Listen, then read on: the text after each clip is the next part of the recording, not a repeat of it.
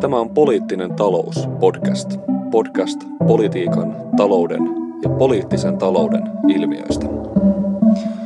Okei, tervetuloa. Se on Poliittinen talous podcastin kolmas jakso. Täällä tuttuun tyyliin paikalla poliittisen talouden tutkija Lauri Holappa. Hei hei. Sekä Timo Harjuniemi, sitä viestinnän oppiaineesta Helsingin yliopistolta. Ja loistava kunniavieras ää, niin ikään Helsingin yliopistolta, tut, ää, anteeksi, yliopistotutkija Timo Miettinen Helsingin yliopiston Eurooppa-tutkimuksen verkostosta. Tervetuloa, Timo. Kiitos, on tosi hauska olla täällä. Tota, ehkä sen verran voidaan vielä lyhyesti taustottaa, että ollaan kaikki tätä nykyään tällaisessa Timon kipparoimassa Between Law and Politics tutkimusprojektissa, jossa kartoitetaan ennen kaikkea ää, ehkä niin kuin E M U:n Euroopan tällaista taloudellista konstituutiota, taloude, talouspoliittista perustaa. Voisiko, voisiko näin sanoa, Timo? Joo, kyllä tämä on ihan hyvä luonnehdinta, että niin sanottua talouskonstituutioajatusta ja talouskonstituutio itsessään hän on käsitteenä jo saksalainen ja, ja se ehkä kavaltaa sen, että me tutkitaan ennen kaikkea tätä niin kuin saksalaista perinnettä, joka on sitten vaikutusvaltaisesti ää, vaikuttanut, merkittävällä tavalla vaikuttanut E M U:n ja E M U:n muotoutumiseen ja ylipäätään siihen tapaan, jolla Eurooppa-projektia on viety eteenpäin toisen maailmansodan jälkeen. Kyllä, ehkä voidaan tästä Saksan vaikutuksesta eurooppalaiseen talouspolitiikkaan tänäänkin jutella jonkin verran. Tota, ehkä vielä sen verran tuosta prokkiksesta, että siinä on meidän lisäksi mukana Markus Ojala tästä Helsingin yliopiston viesti, viestinnän oppiaineesta sekä Laura Nordström valtio-opin puolelta. Mutta päivän aihe... Sekä myös Antti Ronkainen. Antti Ronkainen, totta kai, anteeksi mennessä.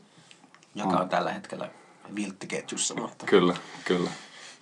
Mutta siis päivän aiheeseen siirtyäksemme ajateltiin tänään puhua vanhasta kunnon suosikkiaiheesta, eli uusliberalismista. Ää, mulla on jotenkin semmoinen käsitys, että semmoinen yleinen, jollain tavalla arkinen ja semmoinen kriittinen näkemys uusliberalismista ehkä usein lähtee semmoisista aika jotenkin tietyllä tavalla yksinkertaistavista lähtökohdista, että uusliberalismi nähdään jollain tavalla tällaisena, mm, miten sanoisi, valtiovastaisena projektina, jossa valtion roolia yhteiskuntaelämässä pyritään vähentämään. Ja ehkä tällöin, kun uusliberalismi tällä tavalla määritellään, niin se usein liitetään sitten Reaganin ja Thatcherin kaltaisiin poliitikkoihin ja heidän tällaisiin poliittisiin projekteihinsa. Mutta onko tämä, onko teillä samankaltainen käsitys siitä, että tämmöinen ajatus uusliberalismi, uusliberalismista on olemassa ja onko tämä jollain tavalla ongelmallinen tai virheellinen jopa kenties? No, jos mä nyt aloitan, niin mä ajattelen, että tämä on, tämä on kyllä hyvin tyypillinen tarina ja se on ehkä sellainen, mikä, mä luulen, että suomalaisessa keskustelussa nyt kun mä oon tätä ajatellut, niin mä luulen, että tämä Naomi Kleinin niin kuin teokset on erityisesti tätä tulkintaa vakiinnuttanut, josta on ehkä sellainen muita myös sellaisia vaikutusvaltaisia kommentaattoreita, niin kuin Heikki Patomäki ja sitten ehkä David Harvey, joiden teoksiin, tämmöisiin populaariteoksiin monet, monet on tutustunut tämän aiheen tiimoilta. Niin mä ajattelen, että tämä story on ennen kaikkea jotenkin institutionaalinen. Että siinä uusliberalismi näyttäytyy ennen kaikkea niin kuin tiettyjen institutionaalisten kehitysten kautta tai sitten tiettyjen niin kuin hallinnon tai hallinnon tekniikoiden kautta, johon liittyy esimerkiksi yksityistäminen, mm. deregulaatio ja ylipäätään tämmöinen new public management-ajattelun vakiinnuttaminen. Ja ei tämä ole mitenkään väärä tarina, mm. mutta mä ajattelin, että, että, että tämä on ehkä hieman yksipuolinen tarina, koska sitten, jos katsotaan ihan ylipäätään sitä käsitteen niin kuin historiaa, uusliberalismin mm. käsitteen historiaa, niin ää, se oikeastaan paikantuu jo sinne maailmansotien väliseen aikaan. Ja, ja siinä tota... Ää, ja tämmöinen niin kuin yleisesti ehkä niin kuin tavallaan niin kuin jotenkin filosofisista lähtökohdista kumpuamaan tarpeeseen miettiä uudelleen, että mistä liberaalissa teoriassa ylipäätänsä on kysymys. Mitä on niin kuin liberalismin mukainen ihmiskäsitys tai politiikka. Ja, ja tämä valtion roolin uudelleen miettiminen sit niin kuin liittyy tähän mm. kehitys, kehityskulkuun. No mit, mitkä nämä oli nämä tarpeet? Mistä, mistä se lähti tämä tarve määritellä liberalismi uudelleen, no, uusi, no, uusliberalismiksi? No tota, ennen kaikkea siinä tietysti oli tämä niinku liberalismin epäonnistuminen ensimmäisen maailmansodan jälkeen. Ää, tietysti yhtäältä saksalaisessa kontekstissa ennen kaikkea fasismin nousu, toisaalta reaalisosialismin nousu ja toisaalta tämmöinen niinku ylipäätänsä klassisen liberalismin epäonnistumisen, epäonnistuminen, tämmöisen niinku laissez-faire-ajattelun epäonnistuminen. Ajatus siitä, että markkinat ikään kuin itsessään pystyisi pitämään itsensä pystyssä, mm, toimisi mm. ikään kuin ilman mitään interventiota. Ja tämä oli varsinkin näillä saksalaisilla ajattelijoilla keskeinen lähtökohta, että, että markkinat ei ole mikään luonnollinen konstruktio. Markkinat aina tarvii poliittisen päätöksen ää, tota, toimijakseen, mutta markkinat myös tarvii rinnalleen vahvan valtion tai vahvan niin kuin poliittisen mekanismin, joka sitten ää, ei välttämättä ohjaa näitä markkinoita, mutta ainakin jollain tavalla luo ne pelisäännöt markkinataloudelle ja samalla sitten valvoo niiden toteuttamista.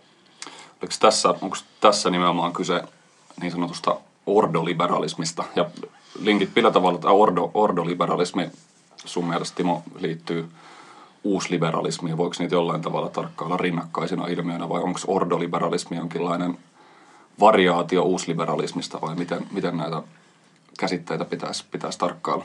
Joo, mä, no, mun oma käsite-erotteluni on, on suurin piirtein se, että niin kuin uusliberalismi on hyvin laaja käsite, joka liittyy yleisesti tähän niin kuin tarpeeseen niin kuin muotoilla uudelleen näitä liberaalin teorian peruskäsitteitä ja periaatteita niin kuin toisen maailmansodan alla ja toisaalta sen jälkeen, jolloin syntyy erilaisia foorumeita, joissa erilaiset taloustieteilijät, oikeusoppineet, politiikan tutkijat tulee yhteen ja alkaa miettiä uudelleen tätä valtion tai markkinoiden roolia ja, ja suhteessa valtioon ja tämän tyyppisiä kysymyksiä. Ja sitten ordoliberalismi on erityisesti tämä saksalainen tulkinta, jossa nimenomaan tämä valtion rooli korostuu hyvin paljon. No se ei ole sitten ainoa perinne, joka tästä uusliberalismista lähtee.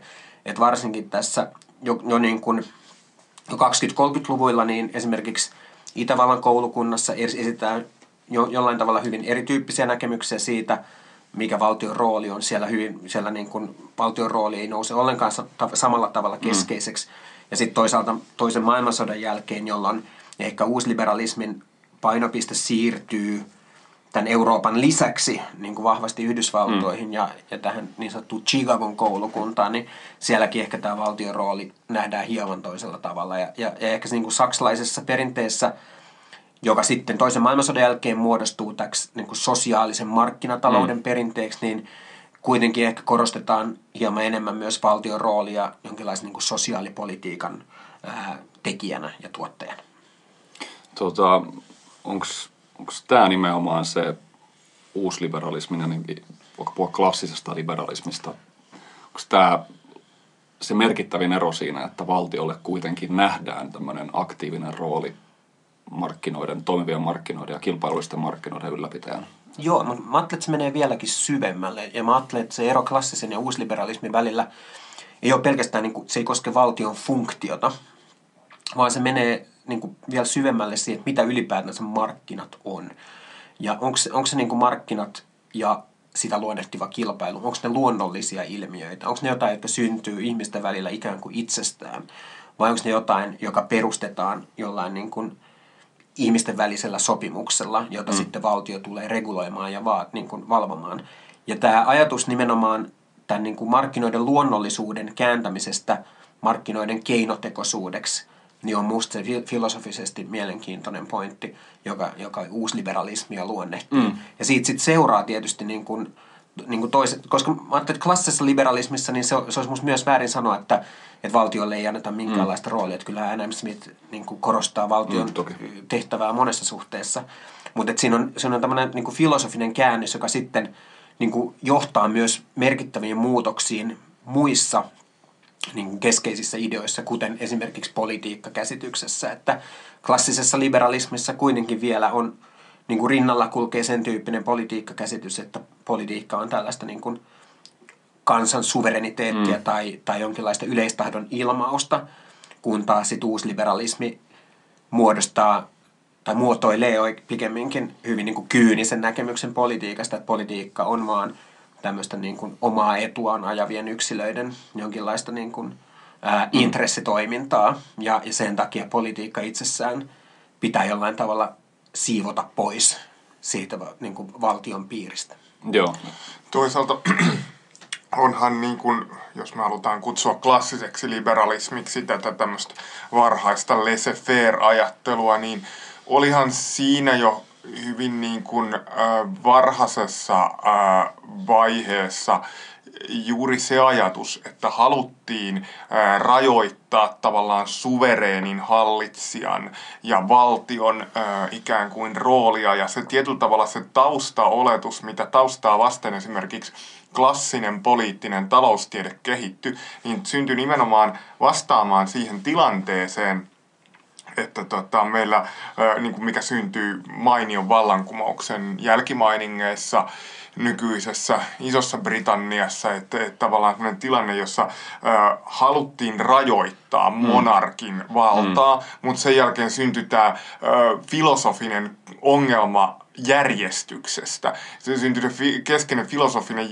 kysymys siitä, että miten järjestystä voidaan ylläpitää tilanteessa, jossa niin kuin ikään kuin monarkilla ei ole absoluuttista tai suvereenilla ei ole absoluuttista ää, valtaa missään suhteessa, vaan valtaan ikään kuin kansalaisyhteiskunnassa se on hajautettua. Ja siihen nimenomaan tavallaan se Markkinoi, ajatus niin kuin itseohjautuvista markkinoista ja markkinatasapainosta oli se keskeinen niin kuin sosiaalinen innovaatio, jolla vastattiin eh, nimenomaan tähän eh, problematiikkaan.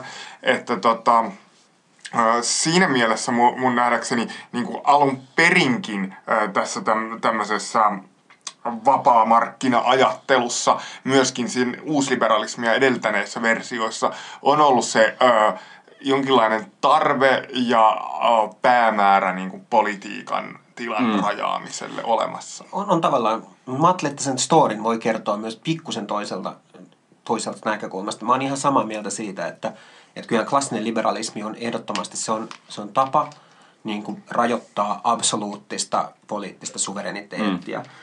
Mutta että matletsen niin kuin jotenkin moderni politiikkakäsitys, siihen kuuluu myös ajatus siitä, että sen politiikan ydin on jotenkin kansalaisyhteiskunnassa ja sitä hallitsevassa julkisuusperiaatteessa. Sitä, että meillä on kansalaisyhteiskunnassa niin kuin tästä poliittisen suvereenin vaikutusvallasta jonkinlainen vapaa tila, jossa sit ihmiset, jota kutsutaan kansalaisyhteiskunnaksi, jossa ihmiset voi tulla yhteen keskenään ja, ja keskustella sitten niin kuin heille tärkeistä poliittisista tavoitteista. Ja, ja tämä niin kuin tapa rajaamalla suvereenia pois ja tuota, mm. luomalla tätä niin kuin julkisen keskustelun tilaa tai ylipäätänsä kansalaisyhteiskunnan ideaa, niin se on myös niin kuin musta niin kuin osa tätä klassista, klassista liberalismin traditiota, ja siinä keskeisiä teoreetikoita on esimerkiksi Kant ja Hegel. Mm. Joo, sekin on ehdottomasti totta, mutta silti siinä siis juuri se ajatus, että tavallaan rajaamalla suvereeni pois, niin sillä nimenomaan luoda, annet, siis siihen perustuu esimerkiksi parlamentin vallan kasvattaminen vaikkapa mm. Englannissa, ja nimenomaan sitä kautta niin kuin politiikka sellaisena ilmiönä, joka yhdistää laajoja kansanryhmiä, niin tuli mahdolliseksi. Mutta se, mihin mä oikeastaan tarkemmin viittasin, oli kuitenkin se talouden epäpolitisaation mm. ajatus, eli, eli nimenomaan se, että meillä on olemassa semmoinen jonkinlainen markkinoita tasapainottava mekanismi, ja tietysti tämä Smithin klassinen näkymätön käsimetafora nimenomaan. Eli sehän ei sinänsä itsessään tarkoita sitä, etteikö tavallaan tällaisenkin jonkinlaisen metaperiaatteen hyväksyminen niin kuin tarkoita sitä, etteikö talouden alueella, alue voisi olla poliittinen, mm. mutta se jollain tavalla tarkoittaa sitä, että markkinat vapaasti toimiessaan niin toimii harmonisesti mm. ja tuottaa ikään kuin optimaalisia ö, tuloksia, jolloin se niin kuin poliittinen sörkkiminen sinne alueelle ei ole ainakaan kauhean niin kuin mielekästä. Niin, niin mä näkisin, että tämä toisaalta, siis sehän ehkä on just se common ground, siksi me puhutaan edelleen liberalismista, mm. eikä jostain mm. niin kuin muusta niin kuin asiasta öö, vaan, vaan tota, nimenomaan se ajatus siis siitä, että, tota, että meillä on niin kuin jonkinlainen demokraattinen järjestelmä, mutta sen demokraattisen järjestelmän ulkopuolelle tavallaan talous tulee sulkea. Ja var, varmaan tämä on mun, mun mielestä on niin kuin niitä kestäviä tai semmoisia kantavia ajatuksia. Mm. Uusliberalismissa oli sitä jollain tavalla niin kuin varhaisemmassakin liberalismissa, mutta, mutta tota, ehkä, ehkä niin kuin monestakin syystä vähän, vähän epäselvemmässä muodossa. Mm, mm, kyllä.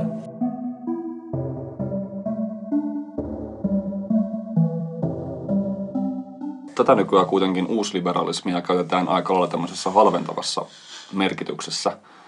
Missä vaiheessa tällainen käänne tapahtui, että uusliberalismista tuli nimenomaan jollain tavalla kriittinen, kriittinen käsite? No mun nähdäkseni ainakin se keskeisin tutkimuskirjallisuudesta löytyvä havainto on se, että se on tämä niin kuin seitsemänkymmentäluvun latinalaisessa Amerikassa tapahtuva kehitys, jossa näitä vasemmistohallituksia kaadettiin erilaisten niin kuin autoritääristen diktatuurien voimin, ja, ja tota, jotka sitten ää, toi mukanaan myös hyvin tämmöisiä radikaaleja talousuudistuksia, mm. joihin liittyy yksityistämistä ja ää, tämmöisen niin kuin vahvaan valtiovetoiseen kansantalouteen liittyviä, tota, liittyvää kritiikkiä. Mm. Ja, ja, tota, ja sitten se, se tapa, jolla esimerkiksi nämä monet Chicagon koulukunnan edustajat ainakin, jos nyt ei ollut suoraan mukana, niin ainakin välillisesti vaikutti näiden reformien perusteluun tai niin tieteelliseen perusteluun, niin on ehkä se keskeinen tapa, jolla sitten tota, jolla, jolla, jolla tätä ideaa vastaan mm. hyökättiin poliittisesti. Mm. Koska eikö ollut niin, että tämä ennen nimenomaan äh, tuhatyhdeksänsataaluvun alussa toisen maailmansodan jälkeen niin kuitenkin avoimesti puhuttiin uusliberalismista ikään kuin liberalismin jonkinlaisena uutena, uutena versiota. Eikö muun muassa Milton Friedman käyttänyt, käyttänyt ihan ikään kuin avoimesti ja ylpeästi tätä Kyllä. käsitettä uusliberalismi? Kyllä, ja mä vielä luin tuossa vähän aikaa sitten vuodet kuusikymmentäkaksi yhdestä kokoelmasta tällaisen saksalaisen ordoliberaalin Alexander Rüstowin kirjoituksen, jossa se vahvasti ää, kontrastoi tämmöisen niin kuin klassisen liberalismin, jota hän kutsui paleoliberalismiksi, joka on ajatus just siitä, että tämmöisen niin kuin luolamiesliberalismi, että valtio ei millään tavalla mm. osallistu, ja sitten toisaalta uusliberalismin, jossa valtio on tosiaan tämmöinen moderni ja, ja, ja tota, markkinoita suojeleva, mm. suojeleva voima, joten, joten se...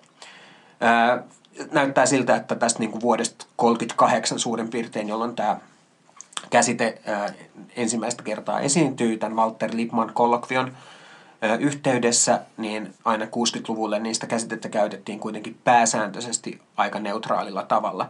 Tosin siinä on tämä mielenkiintoinen tarina, että Friedrich Hayek, joka oli tämmöinen itävaltalaistaustainen taloustieteilijä, niin hän, hän sitten niin kuin omaksui tämmöisen retorisen strategian, jossa tästä uusliberalismin käsitteestä luovuttiin ja se korvattiin klassisella liberalismilla.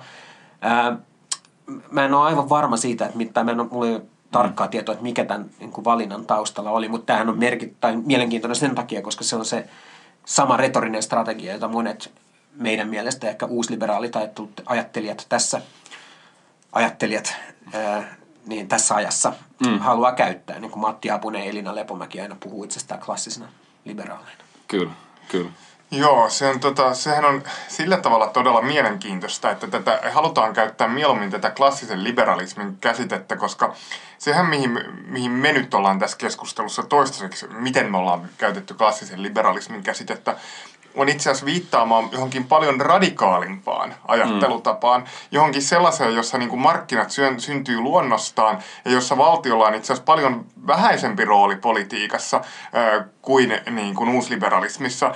Ja Timo toi tässä esiin muun muassa sitä, että ordoliberalismin traditiossa, joka nyt on keskeinen osa tämmöistä uusliberaalia ajatteluperhettä, niin sosiaalipolitiikallakin on ollut niin kuin olennainen rooli. Sen sijaan klassiseen liberalismiin tällä tavalla käytettynä, miten tässä nyt on puhuttu, ja mikä on se tavallaan se tämmöisen tutkimuskirjallisuuden tapaista termiä käyttää, niin siinä ei mitenkään olennaisesti liity tällaisia ilmiöitä. Ja kuitenkin se ta- syy, minkä takia sitä selvästi mm. halutaan käyttää, on se, mm. että jotenkin uusliberalismi näyttäytyy niin jonain semmoisena radikaalina Kyllä. poliittisena, just tämmöisenä Reagan, Thatcher ja tällaisena, ja halutaan näyttäytyä jotenkin semmoisena neutraalimpana, johonkin pitkään länsimaiseen aatehistorialliseen traditioon nojaavana ää, voimana. Ja sitten samalla tullaankin yhtäkkiä niin kun liittyneeksi johonkin paljon niin kuin, tavallaan mm. oikeastaan uusliberalismia ää, niin kuin radikaalimpaan mm. ää, traditioon. Mm. Ja tämä on ehkä yksi linkki vielä tässä tämän klassisen ja uusliberalismin välissä on tämä sosiaaliliberalismin ajatus, joka on ei ole mitenkään nyt välttämättä hirveän yhtenäinen perinne, mutta joka voidaan sanoa, että esimerkiksi niin Britanniassa tuhatkahdeksansataaluvun loppupuolella saa jonkin verran kannatusta, jossa myös tämä niin kuin sosiaalinen elementti on vahvasti integroitu. Esimerkiksi tämän, niin kuin, mitä puhuttiin social questioning tai niin kuin sosiaalis- sosiaalisten mm. ongelmien hoitamisena, tai niin kuin, että köyhäinavun ja tämän tyyppisten kysymysten ää, tota, tukemisena. Ää, ja se, mikä sitten uusliberalismissa mun nähdäkseni muuttuu, on kuitenkin ajatus siitä tämän niin kuin sosiaalipolitiikan funktiosta. Ja se ei ole enää niinkään se, että, että me vaan tuettaisiin köyhiä sinänsä, koska se on arvokasta tai mm. hyvää, tai mm. meillä on niin kuin jotain jaloja eettisiä päämääriä, vaan, vaan sen sosiaalipolitiikan funktiokin liittyy vahvasti siihen markkinoiden toi, toimimiseen ja erityisesti niin kuin työvoiman uusintamiseen. Tai niin kuin siihen, että työ, työvoima, kun ää, markkinataloudessa tietysti on kausia, jolloin ihmisiä on työttömänä, mm. niin, niin sit sosiaalipolitiikka voi tukea näiden ihmisten pysymistä työkykyisenä, mutta sen ei oikeastaan pitäisi tehdä yhtään sen enempää. Just näin. Onko se, tuleeko siitä tavallaan niin kuitenkin, voiko sitä miettiä tämmöisenä jonkinlaisena biopoliittisena projektina myös tässä mielessä, että se pyrkii suoraan vaikuttamaan ikään kuin ihmisten elämiin ja tavallaan kykyihin ja mahdollisuuksiin olla ja, ja elää?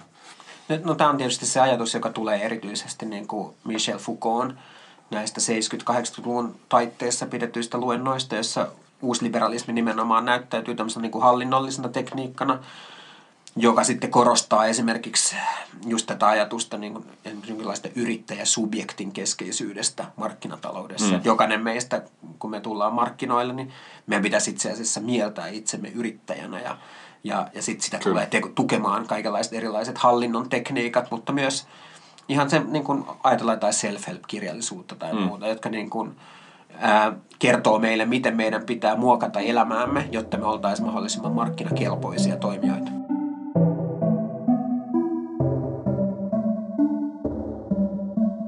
Tässä oli näiden erilaisten liberalismien eroista ja samankaltaisuuksista ja puhetta, mutta onko uusliberalismi ja markkinaliberalismi, minkälaisia termejä ne on toisiinsa nähden? Miten ne, miten ne poikkeaa toisistaan? Onks, tai mit, mitä on markkinaliberalismi, uusliberalismi? Niin sehän on hassu ilmiö kanssa. Se on vähän samanlainen asia kuin tämä klassinen liberalismi. Eli kun ei haluta etenkään Suomessa käyttää uusliberalismi-termiä, niin sitten tavallaan tämä markkinaliberalismi onkin kuitenkin täysin kosher-termi. Ja mä nä- näkisin, että sitä käytetään kuitenkin tismalleen juuri siinä merkityksessä, missä niin kuin, äh, ikään kuin, mikä on uusliberalismi käsitteen semmoinen mielekäs sisältö. Eli viittaamaan nimenomaan kilpailuperiaatteeseen, kilpailuperiaatteen tuomiseen markkinoiden, markkinoiden deregulaatioon ja ää, sitten tota, ylipäätään semmoiseen valtion talouspoliittisen roolin ää, rajoittamiseen jne. Mm. Niin kuin, tota, ää, siinä mielessä on mielenkiintoista, että koko ajan tarvii etsiä jotain muita käsitteitä. Mun on vaikea myöskin nähdä, että miksi markkinaliberalismi? Mikä siinä markkina versus uusi niin etuliitteessä on jollain tavalla niin enemmän vapauttavaa? Jopa tuntuu, että se markkinaliberalismi suoremmin ohjaa ajattelemaan käsitteenä nimenomaan tie- tiettyjä semmoisia niin kuin talouteen liittyviä ideologisia mm, olettamuksia, mm. kun taas uusi liberalismi voitaisiin nähdä niin kuin helpommin ehkä semmoisena jonkinlaisena jatkumuna myös semmoiselle niin kuin sinänsä kunniakkaalle liberaalin ajattelun mm. ö, perinteelle. Et, tota, kyllä se jollain tavalla linkkaa tähän ö, tämmöiseen ö, paniikkiin, joka niin kuin on syntynyt tavallaan tämmöisen uusliberalismin kritiikin ö, seurauksena. Mm. Et, et jotenkin koetaan, että et, tota, sellaiset poliittiset uudistukset, joita Suomessa, tai muutokset, joita Suomessa on tehty uusliberalismin nimissä, niin, niin, tai, tai joita jotkut ovat, joita jotkut ovat luokitelleet uusliberalismiksi, mutta niitä nimenomaan ei ole tehty uusliberalismin nimissä, mm. niin halutaan esittää nimenomaan tällaisina yleisrationaalisina, tällaisina tota, neutraaleina ja puhtaaseen tieteeseen perustavana politiikkana, ja silloin niiden niin kuin ideologiset taustaoletukset halutaan jollain tavalla häivyttää. Mm. Ja tota, sen takia halutaan päästä pois semmoisista niin kuin yleisesti hyväksytyistä ideologisista kategorioista, ja syystä tai toisesta niin markkinaliberalismi herättää ilmeisesti Suomessa vähemmän sellaisia poliittisia konnotaatioita. Varmaankin vaan sen takia, että tämmöistä uusliberalismin kritiikkiä on tehty ihan toisella mm. tavalla kuin markkinaliberalismin Markkina. kritiikkiä, joka tietysti olisi asiallisesti jotain mm. sama asia. Kyllä. Mm. Ja siis mä ajattelin, että just tämä liittyy tähän latinalais-Amerikka mm. ko, niin kuin sivupolkuun, että, että jos, jos, sä niin kuin, jos sä saat kohtaat syytöksen siitä, että sä oot uusliberaali, niin usein ihmiset mieltää sen, että sua syytetään jostain Salvador Allenden salamurhasta mm. tyyppisesti. Että, että siinä on niin paljon, siinä, siinä on jollain tavalla enemmän sitä niin kuin negatiivista historiaa mukana kuin tässä markkinaliberalismin mm. ajatuksessa. Mutta kyllä mä ajattelen, että tietysti uusliberalismi oli, jos nyt mennään tähän Mika Maalirannan niin kuin nelikenttään, joka on teillekin tietysti hyvin rakas niin kuin meille kaikille. Niin kaikille nykyä, nykyaikaisesta yhteiskuntatieteellistä niin, kirjallisuutta seuraaville. Niin mä ajattelen, että siis, niin kuin klassi, niin kuin klassisen ja uusliberalismin ero on kyllä jollain tavalla, kyllä sitä voidaan hahmottaa tämän niin kuin pro-business, pro-market niin kuin ajattelun erona, että yksi keskeinen kritiikki, joka näillä ordoliberaaleilla tai varhaisilla uusliberaaleilla oli, koski nimenomaan sitä, että että jos katsottiin vaikka Saksan taloutta mm. kaksikymmentä-kolmekymmentäluvulla, niin sehän oli hyvin vahvasti niin kuin pro-business. Mm. Eli ja siis jos et, et, tässä, et, sori pitää ehkä sen verran, verran avata mm. ihmisille, jotka ei välttämättä tunne, tota, mit, mitä tarkoitetaan pro-business-ajattelulla versus pro-market-ajattelu. No, mä ajattelin, että sillä voidaan varmaan tarkoittaa monia asioita, mm. mutta se, että, että, niin kun, että ehkä sanotaan, että tällä hetkellä esimerkiksi niin kuin yritystuet, mm. sellaiset niin kuin valtiointerventiot, ne on aina niin kuin osoituksia pro-business-ajattelusta, mutta valtion pitäisi olla enemmän se niin kuin toimija, joka pitää sitä kilpailuperiaatetta, mm, kyllä. Niin kuin, äh, niin kuin ylläpitää sitä ja, ja valvoo sitä. Ja siihen voi liittyä niin kuin deregulaatio, äh, kuten ehkä Suomessa semmoinen keskustelu, mitä käydään koskee vaikka apteekkien sääntelyä. Että niin kuin apteekkien sääntelyn äh, poistaminen, äh, tällainen deregulaatio olisi hyvin vahvasti tämän niin kuin pro-market-periaatteen mukaista. Mutta sitten toisaalta tähän pro-market-ajatteluun tässä, varsinkin tässä uusliberaalissa kontekstissa, niin siihen liittyy vahvasti myös tämmöinen niin kuin re-regulaatio, siis uudelleen sääntely, ää, joka näkyy siinä tavassa, jolla esimerkiksi Saksassa luotiin vahvasti kilpailulainsäädäntöä ää, mm, kyllä. Niin kuin viisikymmentäluvulta eteenpäin. Ja sitten tietysti myös Euroopan talousalueella sitä, sitä myöhemmin.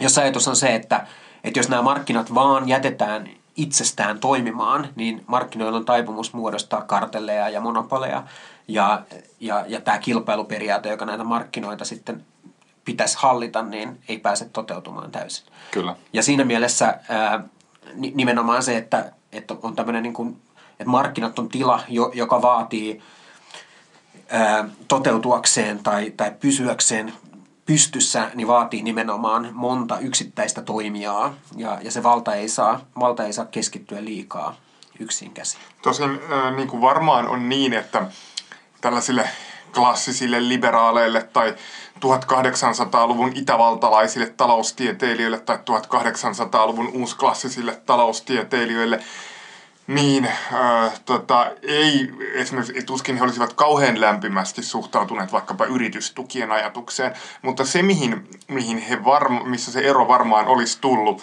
että tota, he olisivat niin kuin nähneet äh, tietyllä tavalla sen tilanteen niin, että kun valtio poistuu siltä talouden mm. kentältä, se riittää. Kun taas niin kuin uusliberaalien näkökulmasta on selkeästi olennaista luoda ne niin kuin kilpailuolosuhteet, ikään kuin luoda niitä markkinoita. Että markkinoita ei pidetä luonnollisena konstruktiona, vaan nimenomaan sellaisena, mikä pitää aktiivisin toimenpiteen ö, luoda. Ja sehän, mikä oli se todellisuus vaikkapa Yhdysvalloissa tuhatkahdeksansataaluvulla, niin oli nimenomaan se, että se talousjärjestelmä, jonka piti olla tavallaan semmoinen vapaata kilpailua edistävä systeemi, joka, joka sitten oli niinku syntynyt tavallaan tämmöisen äh, korvaamaan sitä, äh, niinku, siis se mm. ikään kuin uusi, uusi kapitalistinen järjestys, joka oli Länsi-Euroopassa ensiksi syntynyt korvaamaan feudal, feudalismia ja, ja sitten tota, äh, tuli myöskin Yhdysvaltoihin, niin sen piti olla tavallaan semmoinen vapaalle kilpailulle perustuva järjestelmä, mutta se tosiasiassa aika nopeasti tarkoittikin monopolisoitumista, oligopolisoitumista ja tämän tyyppisiä mm. äh, ilmiöitä. Ja, ja, ja tota, tämä niin kuin varmaan on se asia, että et, et saattoi olla niin saattaa olla niin, että joidenkin tämmöisten laissez-faire-ajattelijoiden mielestä tämä ei välttämättä ole ongelma, tai jotenkin, että, että kun nämä markkinat vaan jätetään vapaasti toimimaan, niin lopulta kuitenkin tavallaan se... se tota, kilpailu sinne syntyy ja jo lopulta kuitenkin syntyy se sitten semmoinen ikään kuin niitä semmoisia notkeita toimijoita kaatamaan niitä monopoleja, kun sitten taas se semmoinen selvästi nyt enemmän val- vallassa oleva pro-market-ajattelu, uusliberaali ajattelu, niin korostaa nimenomaan sitä, että me todella tarvitaan kilpailulainsäädäntöä mm, mm. Tota, estämään tällaisten syntymistä. Mutta tässä muuten kiinnostava aspekti on se, että Yhdysvalloissahan kilpailulainsäädäntöä alettiin olennaisilta osin laittaa voimaan jo tuhatkahdeksansataaluvun lopussa. Et Sherman Act tuli voimaan jo tuhatkahdeksansataayhdeksänkymmentä, jos muistan oikein. Mm. Kun sitten taas ordoliberaalit, jotka nosti tämän niin kuin filosofisella tavalla ehkä enemmän keskiöön, niin alkoi vaikuttaa vasta vuosikymmeniä myöhemmin kuin Yhdysvaltojen oikeastaan sitten seuraavat lainsäädäntöuudistukset, Clayton Act ja äh, sitten äh, tämä tämmöisen Federal Trade Commissionin perustaminen niin tapahtui tuhatyhdeksänsataaneljätoista. Eli niin kuin kaikki keskeiset, voisi sanoa Yhdysvaltain kilpailulainsäädännön elementit, luotiin jo ennen tätä ordoliberaalin teoretisoinnin syntymistä. Joo, kyllä. Ja siis mä ajattelin, että se ordoliberaalien keskeinen kontribuutio oli nimenomaan siinä, että he niin kuin muotoili tämän kokonaisteorian näistä markkinoista ja kilpailuperiaatteista, mm, jota mm. sitten häiritsee kaksi niin kuin mahdollista vastavoimaa. Ensimmäinen on tämä yksityisten tuottajien keskittynyt valta, joka uhkaa kilpailuperiaatetta, ja toinen on sitten tämä poliittisen järjestelmän epävakaus, tai se, että jotkut tietyt intressiryhmät kaappaa tämän poliittisen vallan itselleen. Mm. Ja sen takia näitä markkinoita on suojeltava sekä näiden yksityisten tuottajien ylivallalta, mutta myös sitten poliittisen järjestelmän niin kuin, tai sen yksittäiseltä intressiryhmiltä. Sen mukaan mun piti vielä sanoa tuohon aiempaan Salvador Allenden murhaamiskeskusteluun, niin se on niin kuin selvästi yksi träkki nämä Los mm. Chicago Boysit, jotka niin kuin mm. aina on keskeinen osa tämmöisiä Chilestä, tämmöisiä uusliberalismin narratiiveja, niin siitä huolimatta tota, on myöskin muita syitä mun nähdäkseni, minkä takia sitä vastustusta, erityisesti Suomessa uusliberalismin käsitteelle on syntynyt. Ja mm. tota, mä näkisin, että ne liittyy tavallaan siihen, että vaikka suomalaisessa yhteiskunnassa, niin tietty semmoinen arvopohjainen äh, hyvinvointivaltioon sitoutuminen mm. on edelleen erittäin voimakasta. Ja kyllähän niin kuin se, miten uusliberalismi on kaikissa narratiiveissa kuvattu, ja mitä se nyt kyllä mun mielestä ehkä nyt aika suuressa määrin niin kuin ihan reaalisesti ottaen mm. onkin, niin se on tavallaan sen pohjoismaisen hyvinvointimallin ö, ikään kuin alasajamista ja sen muuttamista jonkinlaiseksi toisenlaiseksi. Ja silloin niin kuin sellaiset henkilöt, jotka esitetään ikään kuin tämän pohjoismaisen hyvinvointimallin vastaisina toimijoina jollakin mm, tavalla, mm. niin ö, tota, saattaa kyllä ajautua, jos tällainen niin kuin hyväksyttäisi laajasti mediassa, että toi nyt on sitä porukkaa, niin saattaisi ajautua niin kuin melkoiseen alakynteen ö, siinä keskustelussa. Ja selvästi monet henkilöt eivät ole halunneet ottaa tätä roolia, vaan ovat halunneet niin kuin nähdä niin, että se heidän ajamansa politiikka, sanotaan nyt uusliberaali politiikka, niin on ollut itse asiassa niin kuin jonkinlaista pohjoismaisen hyvinvointimallin ö, jatkumoa ja niin kuin sen puolustamista, ö, koska sitä kautta saa nimenomaan Pohjoismaissa tätä legitimiteettiä. Ja kyllähän tämä pätee moneen muuhunkin, niitä on niin kuin eri maissa sitten omanlaisia rakkaita lapsia siinä hyvinvointijärjestelmässä, että Yhdysvalloissa se on aina niin kuin Medicare, Medicaid, näiden mm, puolustaminen. Mm. Britanniassa se on N H S ja niin kuin tällä tavalla Ranskan sosiaalinen malli ja näin. Ja, ja se on ehkä se syy, että kaikkialla on näitä omia sosiaalisia järjestelmiä, jotka on itse asiassa aika suosittuja yleensä, ja sen takia äh, ei haluta ikään kuin julistautua sellaisen poliittisen aatesuunnan mm, mm, kannattajiksi, jo, joka tavallaan avoimesti olisi näitä vastaan. Se on toinen mun mielestä Kyllä. vaikutus tämän Allenden lisäksi mm. tai syy.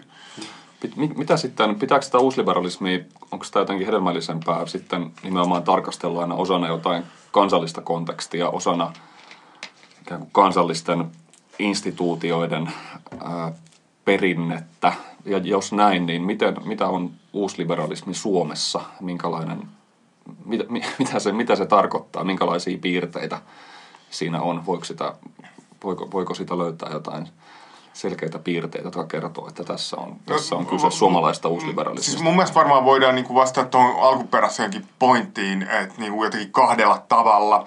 Siis ensinnäkin niin, että on jotain mun mielestä yhdistäviäkin uusliberaaleja ajat, mm. niinku piirteitä ja mm. politiikkavalintoja. Et, et, et mun mielestä ne on aina niinku tavallaan, usein monet yhteiskuntatieteilijät turvautuu jotenkin siihen, että no, meillä nyt on tässä tämmöinen käsite, mutta sitten tämä voi saada kaikissa maissa ihan mitä mm. sattuu mm. piirteitä. Mm.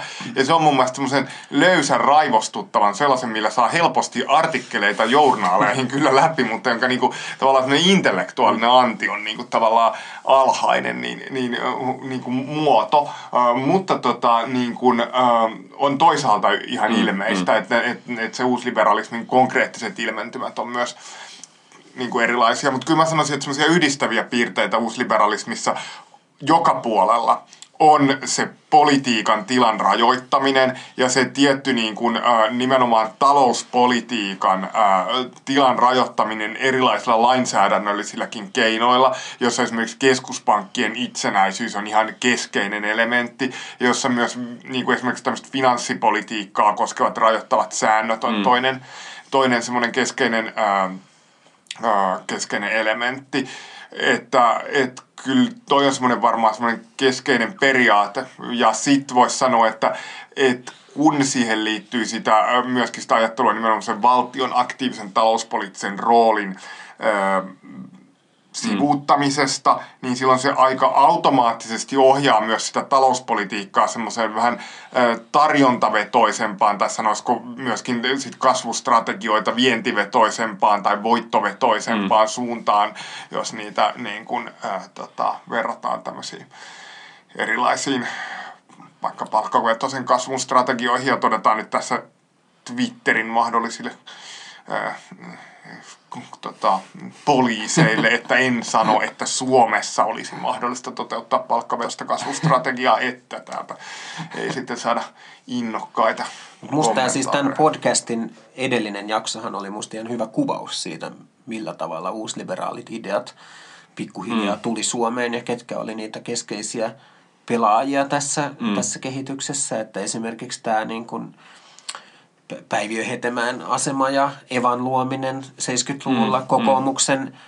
tavallaan se, että kokoomuksessa alkoi erottua tämä niin kuin pro-market-puoli erotuksena Kyllä. tästä niin kuin vuorineuvospolitiikasta, niin tämä nyt on varmaan yksi keskeinen niin kuin kehityskulku mm. tässä. Sitten varmaan myös muita instituutioita, jotka sen tämmöiseen niin kuin ehkä tietopohjaiseen päätöksentekoon ja, ja tämän tyyppisiin kysymyksiin ää, erikoistuneita instituutioita, kuten Sitra tai, tai tota, ehkä, ehkä muut, muut tämmöiset, tämmöiset toimijat, niin on varmaan ollut niitä keskeisiä ää, tekijöitä tässä, mm. tässä tota, tämän idean juurruttamisessa Suomeen. Mutta, mutta et, kuten, kuten Laurikin tuossa sanoi, niin et varmasti niitä niit, niit, tota, kansallisia erityispiirteitä on, on kuitenkin joka maassa riippuen esimerkiksi siitä tavasta, jolla sosiaaliturva tai eläkejärjestelmä näissä maissa on toteutettu. Ja, ja tota, ehkä, ehkä sitten niin kun, jos ajatellaan niin kun tätä saksalaista, saksalaista perinnettä, niin Saksassahan tämä on enemmän tämmöinen niin kun sosiaalivakuutustyyppinen ajatus,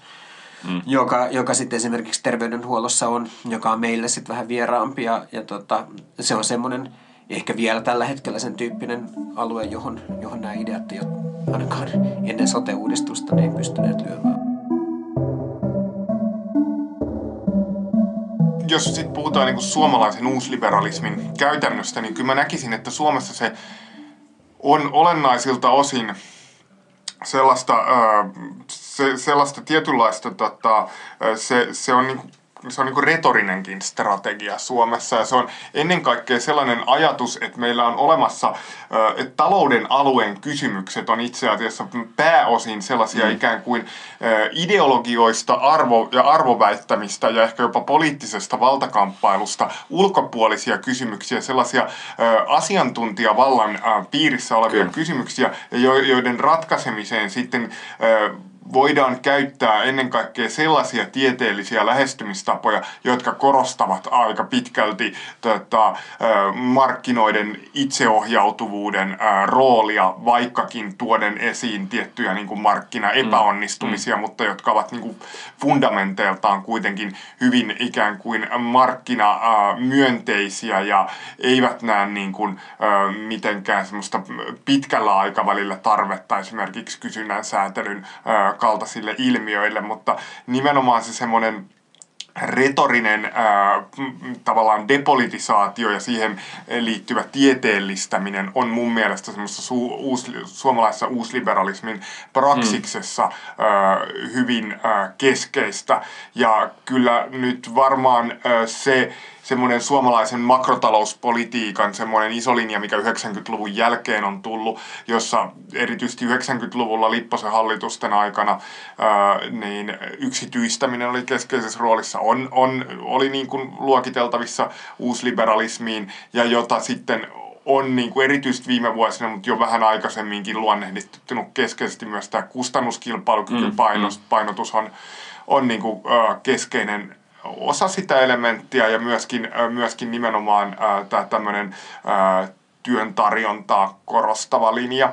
Ja nyt edelleen haluan painottaa sitä, että tämä, mikään näiden väitteiden sanominen ei tarkoita sitä, että nämä vaatimukset, vaikkapa työn tarjonnan lisäämiseksi, olisivat ikään kuin epätotuudellisia. Mm, mm. Et se, siis, siis mä en yritä millään tavalla, mä yritän vaan analyyttisesti luonnehtia jotakin semmoista mm. tiettyä koherenttia ää, ajattelutapaa. Monesti niin kun ajatellaan, että jos joku luokitellaan ikään kuin jonkun poliittisen aatesuunnan alle, se olisi automaattisesti jotenkin mm, epätotuudenmukaista. Mä en missään nimessä halua miten, olla mitenkään niin kuin varsinaisesti epäkunnioittava vaikkapa tällaisia tota, politiikkoja ajavia ihmisiä kohtaan, mutta tota, on mun mielestä oltava rehellinen tässä demokratiassa ja nähtävä ne tavallaan saman mm, ideologisen mm, sateenvarjon alla. Tässä tavallaan tulee mieleen, jos vielä palataan siihen jotenkin uusliberalismin ja klassisen liberalismin eroon, niin kyllä mun yksi keskeinen hypoteesi on ollut niin kuin viime vuosina, jota mä en ole ihan vielä täysin pystynyt osoittamaan, mutta et se, että et se keskeinen niin kuin käänne, mikä tapahtuu uusliberalismissa, niin on nimenomaan niin kuin liberalismin kehystäminen vahvasti tieteelliseksi mm, hankkeeksi. Mm, kyllä. Jos ajatellaan klassista liberalismia, niin on, on melko ilmiselvää, että se on, kaikki klassiset liberaalit ajattelijat mieltä, että kun he puhuu liberalismista, he tekee moraalifilosofiaa tai yhteiskuntafilosofiaa, mikä näkyy siinä esimerkiksi, että poliittinen taloustiede on vielä Adam Smithille, Karl Marxille ja näin edelleen, se on moraalifilosofian alalaji. Ja tämä on se, nimenomaan se käänne, mikä sitten tapahtuu uusliberalismissa, jossa niin kuin yhä vahvemmin liberalismi itse alkaa näyttäytyä niin kuin tieteellisenä projektina. Mm. Se, siihen, siihen, niin kuin nämä, nämä markkinoiden lainalaisuudet, nämä on tällaisia ideaalisia totuuksia, jotka nämä suuret ajattelijat löytää ja jotka sitten tulee implementoida yhteiskuntaan, ja joka sitten ehkä tuottaa myös itsessään oman niin kuin tietynlaisen moraalifilosofian, siis käsityksen siitä, mitä on hyvä, hyvä elämä, mitä, mitä on niin kuin yksilön korkeimmat päämäärät ja näin edelleen. Ja, ja tota, tämä on kyllä hyvin mielenkiintoinen niin kuin murros, koska sitten mä ajattelin, että nimenomaan tästä murroksesta on mahdollista analysoida just tätä, niin kuin vaan tätä niin kuin tavallaan teknokratisoitumiskehitystä tai asiantuntijavallan kasvua ja miten se kytkeytyy sitten niin kuin liberalismin strategian ja tavoitteiden toteuttamiseen. Ehkä pakko kysyä tässä vaiheessa, että miten te näette taloustieteen ja uusliberalismin suhteen? Tämä on ehkä usein semmoinen ennen kaikkea valtavirtaisia taloustieteilijöitä jollain tavalla ärsyttävä aihe, että usein aika äkkiä irtisanoutuu siitä, että heillä olisi mitään tekemistä uusliberalismin kanssa. Miten, miten te näette taloustieteen ja uusliberalismin kytköksen? Tämähän on, tämä on todella vaikea aihe. Tästä on tosi niin kuin vaikea puhua ja se on, se on semmoinen asia, missä Suomessa, Suomessa siihen suhtaudutaan äärimmäisen niin kuin herkästi Suomessa ja se saa aikaiseksi se, juuri sellaisia ö, reaktioita, jotka on niin kuin tuttuja semmoisista niin jostain ala-asteen pihaleikeistä, että joku henkilö ilmiselvästi loukkaantuu ja sen jälkeen yhtä painokkaasti, kun on loukkaantunut, kiistää oman loukkaantumisensa. Ja, ja tota, tämä tekee siitä keskustelusta vähän, vähän hankalaa, tämä tämmöinen kaksoisliike. Mm. Ja äh, kuitenkin, jos me nyt ajatellaan sitä uusliberalismin historiaa, niin on ihan yhtäältä niin kuin ilmiselvää, että siihen on vaikuttanut hyvin monenlainen joukko, äh, niin kuin Timo toi esiin, äh, erilaisia teoreetikkoja, filosofeja ja äh, siellä on politiikan tutkijoita ja, ja, ja näin poispäin, oikeustieteilijöitä ja, ja etenkin siinä ordoliberaalissa vaiheessa niin taloustieteilijöillä ei ollut edes niin keskeistä johtavaa roolia, mutta ehkä juuri se, mistä Timo äsken puhui, eli tämä äh, vaihe, jossa uusliberalismi alettiin niin kuin tietyllä tavalla tieteellistää. Se oli osa sitä depolitisaatioprojektia siinä. Mm. Sitä tapaa, jolla niin kuin ikään kuin politiikka voidaan poistaa talouden piiristä, niin silloin me tarvitaan jotain automaattisia sääntöjä sinne ja myöskin jotakin jollain tavalla lainausmerkeissä objektiivista tietoa sieltä mm. talouden alueelta, koska muuten ei ole mielekästä jättää sitä politiikan ulkopuolelle. Niin tämän siirtymän tapahtuessa niin myöskin taloustieteen rooli siinä prosessissa alkaa korostua. Ja käytännössä se tietysti tarkoittaa myös sitä, että kun tavallaan se niin kuin käytännön uusliberalismissa se semmoinen, voidaan sanoa, että tietynlainen keskus alkaa siirtyä sieltä Manner-Euroopasta niin kuin Yhdysvaltoihin ja ennen kaikkea Chicagon yliopistoon ja niin sanottuun Chicagon koulukuntaan, joka sittemmin vaikuttaa laajemmin koko uusklassisen taloustieteen kehitykseen, niin voidaan kyllä nähdä, että tota, ä, taloustieteellä on selkeä rooli uusliberalismin kehityksessä. Ja kun me katsotaan näitä konkreettisia uusliberaaleja, Poli- politiikkaesityksiä, niin hyvin usein niitä perustellaan nimenomaan taloustieteellä. Mm, mm. Ja myöskin ö, hyvin, mikä on todella, tämä on ehkä se, mistä niin kun on puhuttu jo varmaan meidän kahdessa aiemmassa jaksossa, niin on tosi mielenkiintoista Suomessa, että niin kun tämmöiset, voisiko sanoa aika avoimen uusliberaalit, ö, siis nyt niin avoin kuin Suomessa voi olla, että ei halua käyttää sitä termiä, mutta kuitenkin niin kun on muuten tavallaan poliittisia ajatuspajoja, eli Libera ja Eva, niin molemmat ö, itse asiassa jatkuvasti ö, viittaa mm. omissa ulostuloissa taloustieteeseen ja taloustieteilijöiden mielipiteeseen, joka silloin viittaa siihen, että se poliittinen agenda, mitä nämä ajavat, on äh, niin kuin jollain tavalla myös niin kuin taloustiede luonnollisesti tulee siihen mm, niihin mm. samoihin äh, johtopäätöksiin. Mä ajattelen, että tässä on, niin kuin, tämä on oikeasti tämä on todella vaikea kysymys ja mä ajattelen, että sitä voidaan lähestyä kahdessa suhteessa. Ensimmäinen on jo tämä, mihin mä viittasin, ylipäätänsä niin moraalifilosofian ja taloustieteen suhteen kääntäminen. Mm.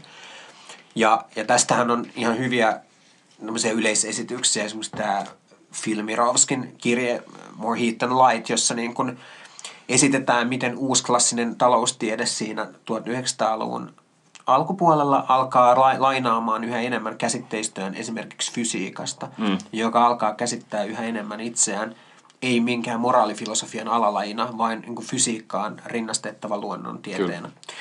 Äh, Mutta toinen, sit, mitä, mikä sitten kuitenkin luonnehtii ordoliberalismia, on, on selkeästi ajatus siitä, että et nimenomaan li, niin kuin taloustiede itsessään ei pysty vastaamaan tähän li, liberalismin sisäiseen kriisiin, joka, tai klassisen liberalismin kriisiytymiseen, tämän niin kuin laissez-faire-ajattelun epäonnistumiseen, vaan taloustiede tarvitsee rinnalleen vahvasti niin kuin oikeustieteellistä osaamista, ää, toisaalta politiikan tutkimusta, ää, siitä, miten hallinto järjestetään, mutta myös niin kuin tavallaan sosiologisia ja, ja, ja ehkä tämmöisiä niin kuin antropologisiakin havaintoja siitä, miten, miten ihmiset saadaan sitten käyttäytymään tietyllä tavalla.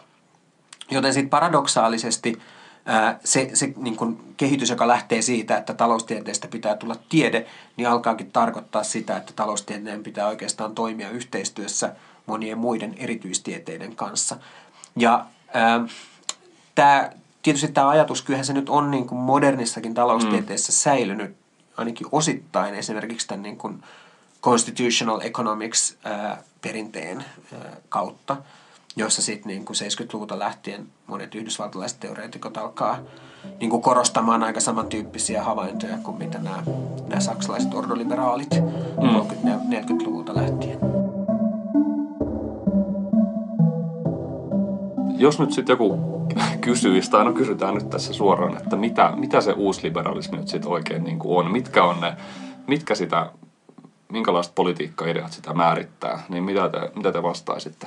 Mit, mitkä on sellaisia muutamia niin kuin ydinkohtia? Sanoisin, että, että kilpailuperiaate, ennen kaikkea tota, kilpailullisten markkinoiden ää, vieminen mahdollisimman use, monille elämän mm. alueille ja todellisen kilpailun nimenomaan takaaminen ää, tarvittaessa niin kuin julkisen regulaation kautta mm. siellä. Se on yksi.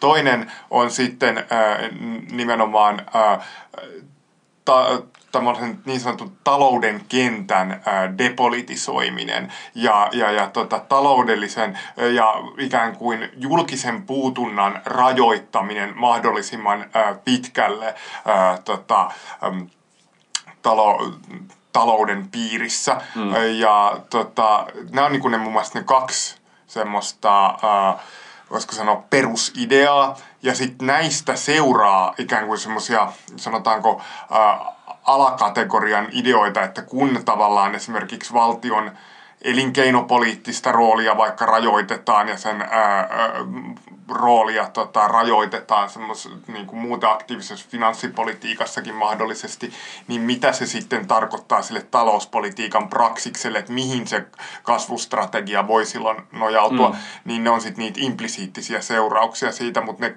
keskeiset ohjaavat periaatteet mun nähdäkseni on noita. Mm. No oikeastaan tavallaan mitä mä, mitä mä alusta lähdin, alussa lähdin hahmottamaan tätä kysymystä, niin oli oikeastaan se, että mä ajattelin, että uusliberalismia on hyvin vaikea määrittää niin kuin yksittäisten politiikkatoimenpiteiden kautta. Mm. No jos me nyt katsotaan kuitenkin vaikka tätä saksalaista perinnettä, niin siinä on niin kuin, ää, tämän tyyppisiä ideoita, mitä Lauri kuvasi. Tietysti tämä hintamekanismin niin kuin jotenkin neutraalisuuden korostaminen, se on aivan, tai toimivan hintamekanismin korostaminen markkinatalouden kannalta, se on, se on yksi keskeinen. Sitten on tämä kilpailulainsäädäntö, ää, sitten toisaalta tämä sääntöperustainen mm. finanssipolitiikka, erilaiset velkajarrut, tai sitten jos katsotaan Euroopan talous- ja rahaliittoa, niin, niin tämmöinen niin kuin sääntöperustainen finanssipolitiikka yleisestikin, niin voidaan nähdä tämän, tämän tota, politiikan tuotteena. Mm. Mutta mä, mä, ajattelen myö, my, mä ajattelen myös samalla, että sen, sen ytimessä on kuitenkin tavallaan syvällisempi murros, joka koskee ylipäätänsä tätä, niin kuin sitä, mitä me mielletään politiikalla ja mitä me mm. mielletään liberalismin tieteellisyydellä ja, ja tämän tyyppisillä kysymyksillä.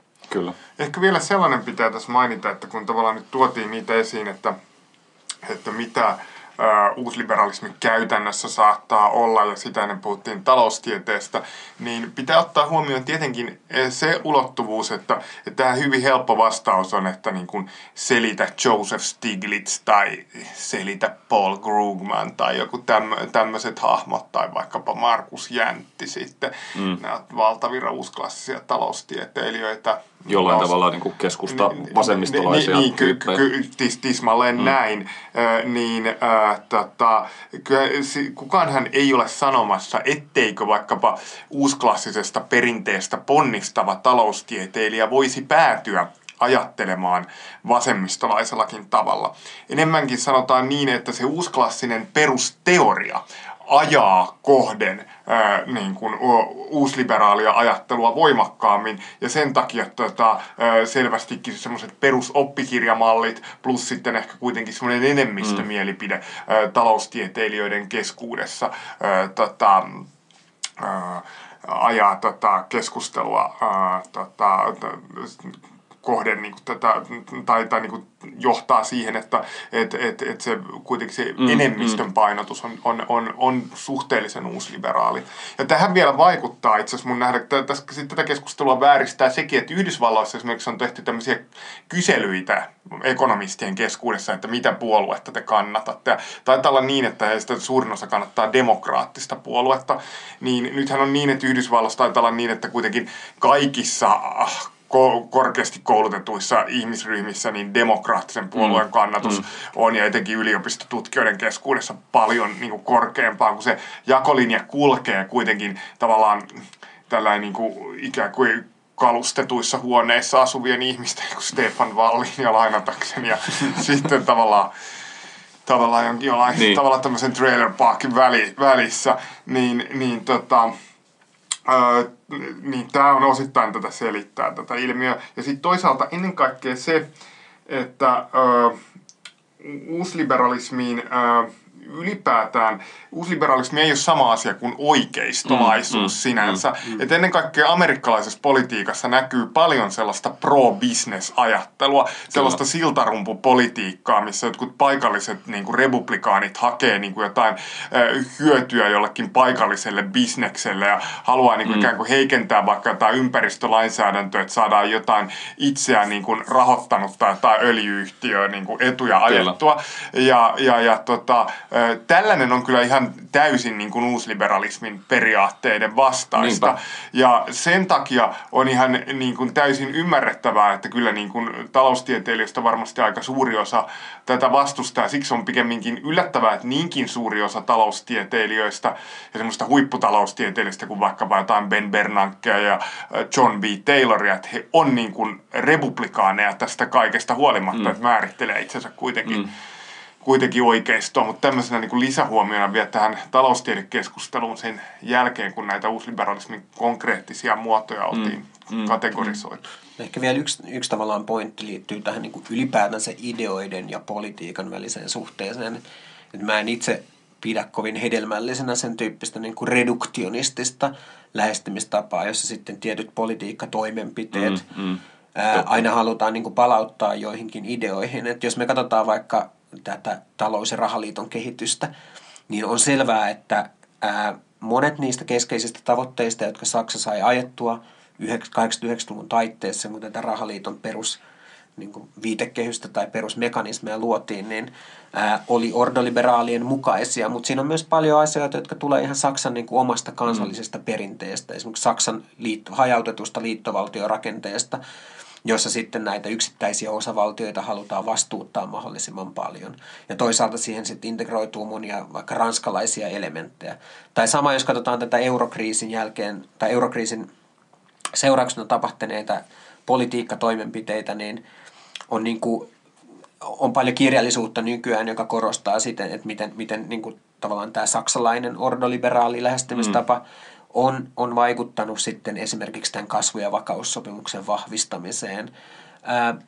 Mutta sitten toisaalta on ihan niinku hyvä kysymys, että onko ne esimerkiksi nämä E K P:n poikkeukselliset toimet, onko ne, heijasteleeko ne millään mm, tavalla ää, tätä ordoliberaalia ajattelumaailmaan, koska monet, monet ordoliberaalit ekonomist on sitä mieltä, että nämä poikkeukselliset toimet oikeastaan rikkoo tätä niinku hintavakaus tehtävää vastaan. Et mm. Ei, ei niin kuin keskuspankin pitäisi välittää siitä, että joku maa on niin kuin ajautumassa konkurssiin tai mahdollisesti ulos eurosta, mm. Vaan, mm. vaan sen tehtävänä pitäisi olla vaan tämä hintavakauden säilyttäminen. Toisaalta voidaan ajatella, että nämä E K P:n poikkeukselliset toimet, ne tukee sitten jotain Saksan ehkä suurempaa tavoitetta ylipäätänsä pitää euroalue mm. kasassa. Ja nämä on hyvin niin kuin monimutkaisia asioita ja, ja mä niin kuin sen, sen takia varoisin tai olisin hyvin niin kuin varovainen aina kun vedetään niin kuin kausaalisuhteita ideoiden ja sitten poli- politiikkatoimenpiteiden välillä.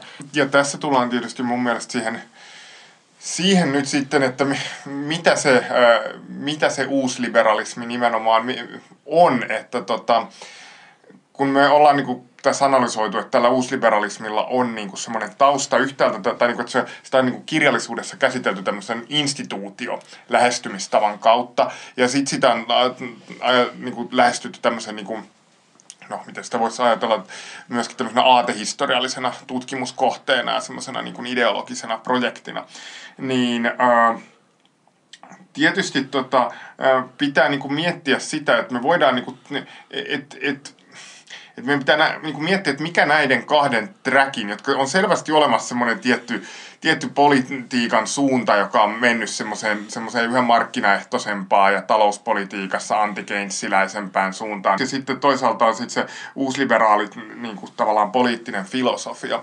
Niin meidän pitää tietysti akateemisesti, jos asiaa mietitään, mm. niin miettiä, että mikä niinku näiden yhteys Öö, niin kuin keskenään on. Ja mä väittäisin niin, että jos me näiden välillä ei nähdä merkittävää yhteyttä, niin on kuitenkin niin, että silloin tämän aatehistoriallisen projektin tutkiminen on itse asiassa suhteellisen irrelevanttia. Siis siinä mm. mielessä, että mehän voidaan tutkia ihan mitä tahansa niin kuin ideakokonaisuuksia, äh, mutta niin kuin se, että miksi me valittaisiin juuri jotain niin kuin hap, hapertuneita ajatuksia jostain kolmekymmentäluvulta, jos ne ei ole niin kuin ikään kuin vaikutusta enää tänä päivänä, niin se on jotain sellaista, sit se olisi sellaista, sellaista akateemista pelleilyä, jo, jo, jo, jota mun on niin kuin vaikea ymmärtää.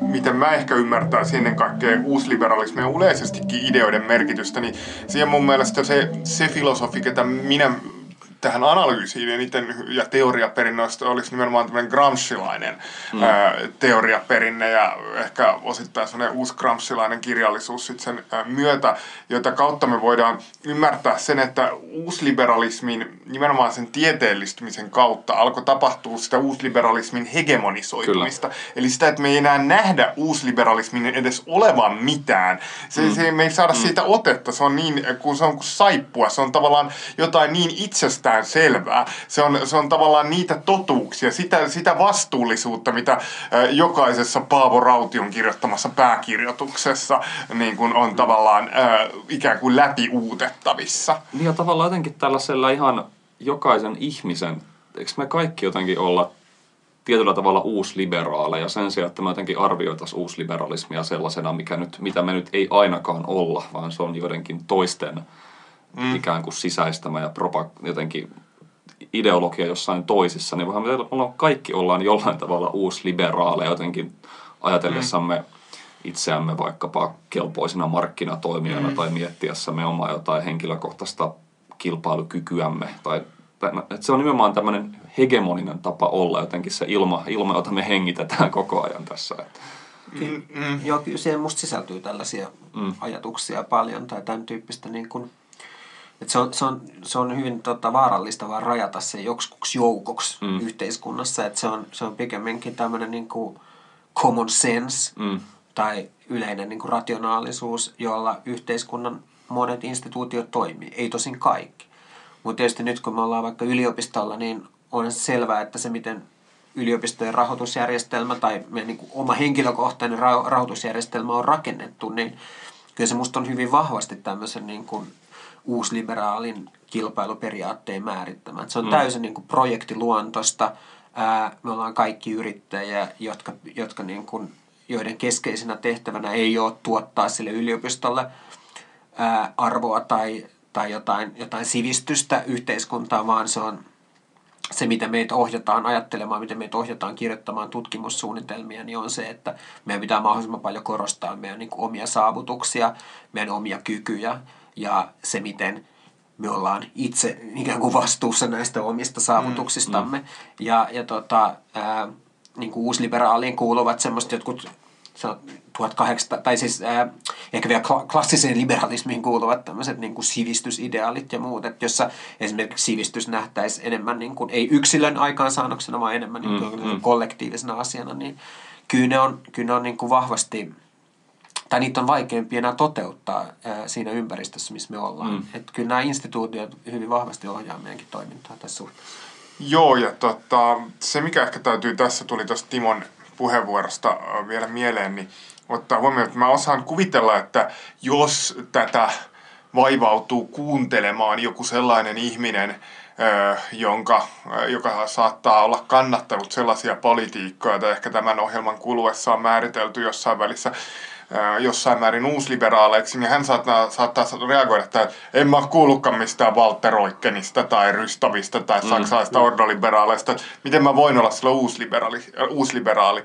Nyt pitää ymmärtää niin kuin mun mielestä tämä uusliberalismi nimenomaan Foucaultlaisen valtateorian kautta niin kuin ymmärtää, että valta on tuottavaa voimaa. Mm. Siis toisin sanoen sellaista, että, että se niin kuin uusintaa itse itsensä.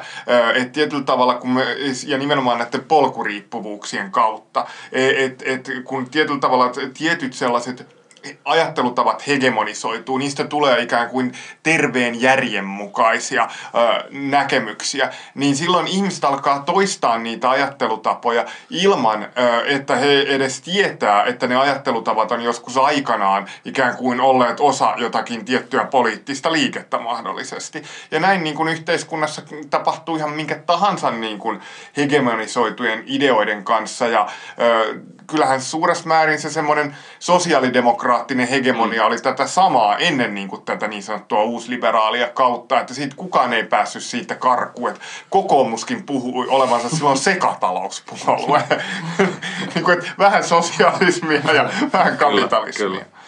Kyllä. Eikä se tarkoittanut silloin sitä, että, että kokoomuslaisten olisi ollut tarvinnut lukea Marxia, mm. et, niin kuin ollakseen sekatalouden kannattaja, vaan se oli tavallaan sosiaalistumista niihin silloin vallinneisiin ajattelutapoihin ja jossain spesifeissä konteksteissa ne sosiaalistavat mekanismit on vielä voimakkaampia kuin joissakin toisissa, siis tietyillä mm. vaikka oppiaineilla yliopistoissa ja näin poispäin. Se ei tarkoita mm. mitään, siis mitään aivopesua tai minkään ideoiden semmoista salamyhkäistä kehittelyä. Että mua niinku, ihan niin kuin nyt sanotaan suoraan vituttaa siis se, niinku, se, se, se sellainen salaliittosteoria skeida, että, niin. niinku, että siinä ei ymmärretä tavallaan politiikan tutkimuksia, politiikan teorian niinku ihan perusasioita. Ja se, sellainen niinku osaamattomuus ja sillä niinku rehentely jossain julkisesti, niin se ei ole mitään muuta kuin osoitus omasta sivistymättömyydestä. Tämä, mä oon samaa mieltä, että tämä kritiikki on todella huono. Siis se on sama kuin, että vaikka sä et olisi lukenut Raamattua, niin on aika selvää, että mm. todennäköisesti mm. sun arvo- ja moraalikäsitykset on aika lähellä niin kuin kristillistä perinnettä tai hyvin niin kuin vahvasti kristillisen perinteen mm. vaikuttaminen. Mm. Ja sitten mä hyvin tunnistan tämän Laurin Dan Brown-twistin, koska tota, mikä tämä oli tämä Dan Brownin siis eka menestyskirja? Da Vinci Code. Da Vinci Code, jossa siis pyrittiin osoittamaan nimenomaan, että koko, koko niin kuin niin, kristinuskon niin. taustalla oli tämmöinen suuri salaliitto. Kyllä, ja, kyllä. Ja, tota, ja sen purkaminen on sitten mm. tieteen tehtävä. Mm. Ja, ja tämän tyyppinen, tämä on niin hyvin analoginen tälle mm. monien, monien tota, suhtautumiselle myös uusliberalismiin. Että, eli nimenomaan että se, että mä en voi olla uusliberaali, koska en mä ole tutustunut mihinkään. Mä oon mm. kuullutkaan mistään Mont Pelerin Societysta mm. tai, tai tällaisista muista seuroista, joita on pidetty kyllä. uusliberaaleina. Tai, kyllä, tai sitten näistä, näistä seuroista puhuminen mm. tarkoittaisi sitoutumista jonkinlaiseen salaliittoteoriaan. Mm. Mm. Että olisi tämmöinen niin kuin illuminaat, että Mont Pelerin Society olisi verrattavissa johonkin illuminaattiin mm. tai, tai sen tyyppiseen salaseuraan. Kun ei, siinä on vaan kyse siitä, että taloustieteilijät, oikeustieteilijät, intellektuaalit, jotka mieltää itsensä liberaaleiksi, ne vetäytyy keskenään miettimään, kun liberaaliteoria on puolustuskannalla, mitä se mm. selkeästi oli mm. tuona aikana. Eli siis tuhatyhdeksänsataaluvun alkupuolella about. Ää, no siis Mont Pelerin Society oikeastaan, ehkä Mont Pelerin Societyn tausta on tässä Walter Lippmann -kollokviossa, joka mm. ensimmäisen kerran kokoontui kolmekymmentäkahdeksan muistaakseni. Mm. Mm. Walter Lippmann oli siis tämmöinen yhdysvaltalainen journalisti, ehkä itse tiedät paremmin, mutta viestinnän tutkija tai journalisti, joka Joo, tutkitaan kyllä. muun muassa tästä, tunnetaan tästä agenda setting-hypoteesista. Journalisti ja tämmöinen jul- julkisuuden teoreetikko. Kyllä, kyllä. Mm. Ja, ja sitten Mont Pelerin Society oli ikään kuin jatkoa tälle keskustelulle, kokoontui ensimmäisen kerran neljäkymmentäviisi Sveitsissä, jossa siis, jossa sitten, joka oli keskeinen tapaamispaikka näille eri Ää, eri tota, perinteistä tuleville hahmoille, jotka kaikki ainakin alkuvaiheessa mielsi itsensä liberaali- liberalismin teorian uudistajiksi, eli uusliberaaleiksi. Tuleeko teille mieleen jotain puhdasta uusliberalismin ilmentymää jostain, sanotaan nyt viimeaikaisista suomalaisista keskusteluista, joista ehkä ihmiset olisi kuullut, tai, ihmi- tai hahmoilta, joista ihmiset olisi kuulleet ainakin? No mä ajattelin, että no yksi mikä mulle tulee mieleen on tota, Osmo Soininvaara kirjoitti tällaisia puolueanalyysejä, jotka Blog, oli hyvin kyllä. omassa blogissaan, jotka mm. oli hyvin suosittuja, jossa hän mun nähdäkseni analysoi eri suomalaisia puolueita siitä näkökulmasta, miten hyvin tai huonosti he toteuttaa tätä malirantalaista pro-market-ajattelua. Ja jokaisella puolueella ne kompastuskivet on sitten vähän eri paikoissa. Keskustalla se on aluepolitiikassa. Sosiaalidemokraateilla se on korporaatio ää, tai A Y-liikkeen jähmeiden rakenteiden puolustamisessa, mm. ää, kun taas sitten kokoomuksella se on tässä pro-business tai suuryritys hommassa, ja sitten vihreillä se on jossain, että vihreät ää, ei esimerkiksi tarjoa jotakin veroinstrumenttien hyödyllisyyttä tai muuta. No, tasapuolinen analyysi. Se oli tasapuolinen analyysi, mutta ja, ja mä ajattelin, että siinä, siinä mä, niin kuin, mä luin ja sitten niin kuin ikään kuin viattomasti poimin yhden lauseen ja, ja tota, nostin sen Twitterissä esiin. Se oli tällainen Soininvaaran lause, että kumpa kaikki ymmärtäisivät, että äh, ei markkinaehtoisilla ratkaisuilla mm. suojellaan pääsääntöisesti jonkin etuoikeuksia. Ja lainaus päättyy.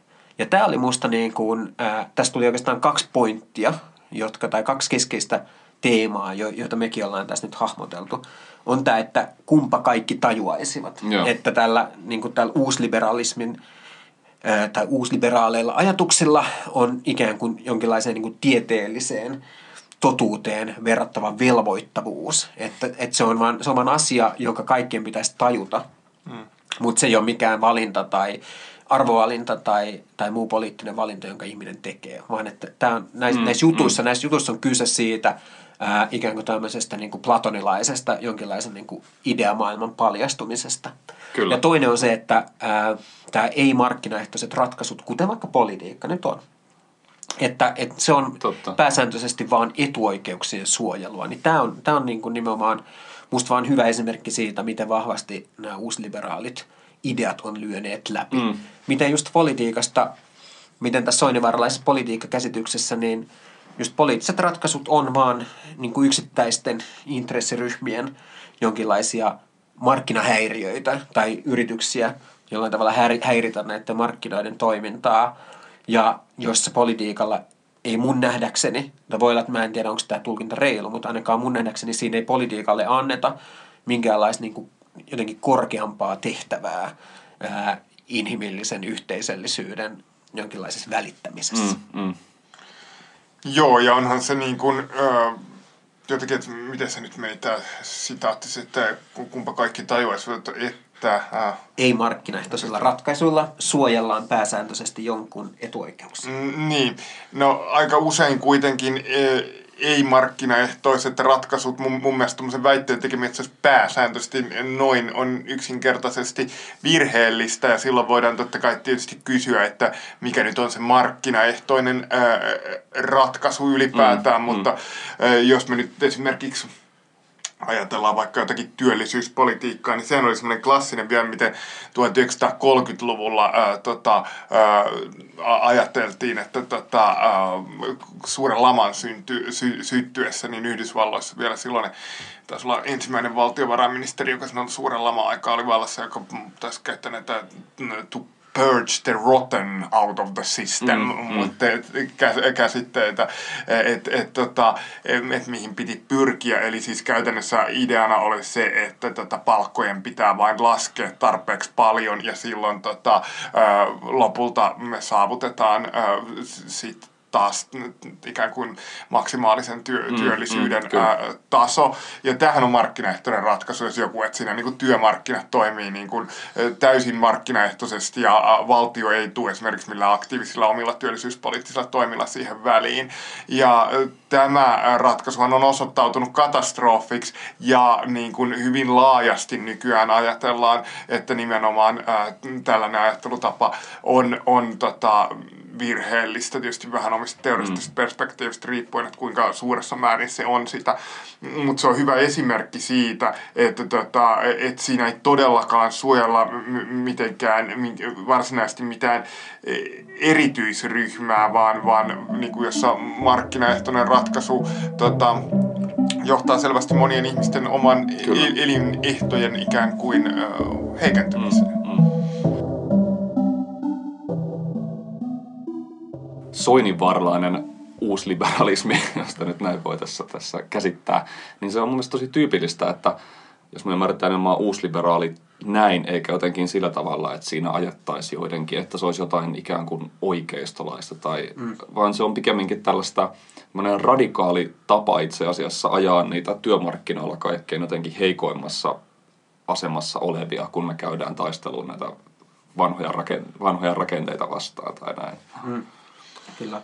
Joo, siis sehän on keskeinen osa tätä uusliberaalia, uusliberalismia nimenomaan ää, se, että siinä halutaan sijoittautua oikeiston ulkopuolelle. Mm. Ja niin kuin käsiteltiin, ää, muistaakseni olisiko ollut jo ekassa vai tokossa jaksossa, niin ää, nimenomaan sen takia pitää luoda semmoinen jonkinlainen olkiukko sellaisesta oikeistosta, jota ei enää missään mm. merkittävässä määrin ole olemassa, mutta joka on ehkä joskus niin kuin aikanaan ollut merkittävä, niin kuin tämmöiset idänkauppaa käyneet vuorineuvokset. Tämä on olennaista, että musta tämä oikeisto-vasemmiston eron mm. ylittäminen. Nythän on paljon tämmöistä pöhinää siitä, että, että kumpa, kumpa sitten nämä järkevät mm. ihmiset, Antero Vartian, Juhana Vartiaisen ja muiden kumppaneiden johdolla, Soininvaara ehkä varmaan olisi mukana mm. siinä, perustaisi uudelleen liberaalipuolueen, mm. joka sitten, Kyllä. jonka politiikkasuositukset olisi vaan tämän puhtaan järjen sanelemia, mm. joka pystyisi niin kuin...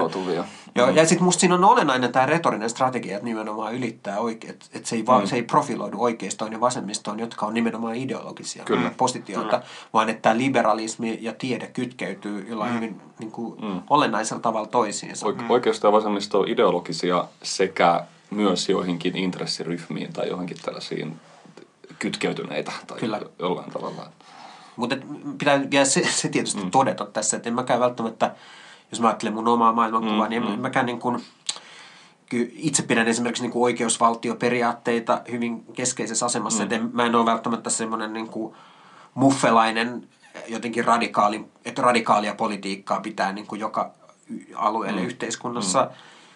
tuoda, vaan että näen, että esimerkiksi niin kuin oikeusinstrumenteilla on hyvin keskeinen asema siinä, miten, miten, miten tota, yhteiskuntaa ylläpidetään. Ja myös markkinoilla on niin kuin hyviä, monia mm. hyviä ominaisuuksia, mutta ehkä, ehkä näen, että, että tota, tiedekin, tieteen ja politiikan suhde on hyvin kompleksinen. Kyllä. Ja, ja tota, se, se niin kuin yhtäläisyysmerkkien vetäminen liberalismin ja tieteen välille on meidän ajassamme hyvin keskeinen kysymys. Ja mä varmaan ajattelen aika samoilla tavoilla noista konkreettisista kysymyksistä siinä mielessä, että tota, ähm, minäkään, et, et minäkin näen niinku markkinoille aika, aika keskeisen roolin ja, ja, ja tota, siinä mielessä melko revisionistisella linjalla äh, on niin kuin liikkeellä nimenomaan semmoinen, mitä mä sanoisin, semmoinen totaalipolitisoiminen on, siinä on niin kuin omat äh, sudenkuoppansa, mutta ehkä se, mikä, m- mikä on se uusliberalismin ongelmallisin piirre, on nimenomaan sen kulttuuriset vaikutukset, sen niin kuin vaikutukset demokraattiseen kulttuuriin ja poliittiseen retoriikkaan. Se, niin kuin se tavallaan se, että, että me niin kuin jotenkin äh, automaattisesti rajataan niin paljon niin kuin asioita pois poliittisesta mm, keskustelusta, mm. keskustelijoita pois poliittisesta keskustelusta ja jätetään poliittinen, pää, niin kuin todellinen poliittinen vallankäyttö hyvin pienen joukon äh, käsiin ja loppujen lopuksi myöskin annetaan heille melkoinen carte blanche siinä mielessä, että niin kuin oletetaan, että heidän tekemiinsä, tekemänsä analyysit, että niihin ikään kuin maallikoilla tai sanotaan henkilöillä, joilla on vaikkapa taloustieteen tutkijakoulutusta, niin ei pitäisikään olla mitään sanottavaa. Ja tämä kulttuurinen ilmiö on mun mielestä todella vaarallinen ja demokratian niin kuin, ö, nykyisen jonkinlaisen kriisin ja myöskin tämän niin kuin, nousevan niin kuin, äärioikeistolaisuuden ja oikeistopopulismin ytimessä. Ja se on, se on ehkä se, minkä takia mulla on tätä ilmiötä, jota uusliberalismiksi kutsutaan, niin ö, kohtaan niin kuin melko kriittinen orientaatio kuitenkin. Näihin ylä, yläviin tunnelmiin. Hyvä lopettaa poliittinen talouslähetys tällä kertaa. Kiitos vielä yliopistotutkija Timo Miettinen Helsingin yliopiston Eurooppa-tutkimuksen keskuksesta. Kiitos, oli ilo olla täällä. Ja kiitos. Always a pleasure. Always a pleasure. Kiitos taas, Lauri. Ja äh, poliittinen talous palaa jälleen varmaan noin kuukauden kuluttua.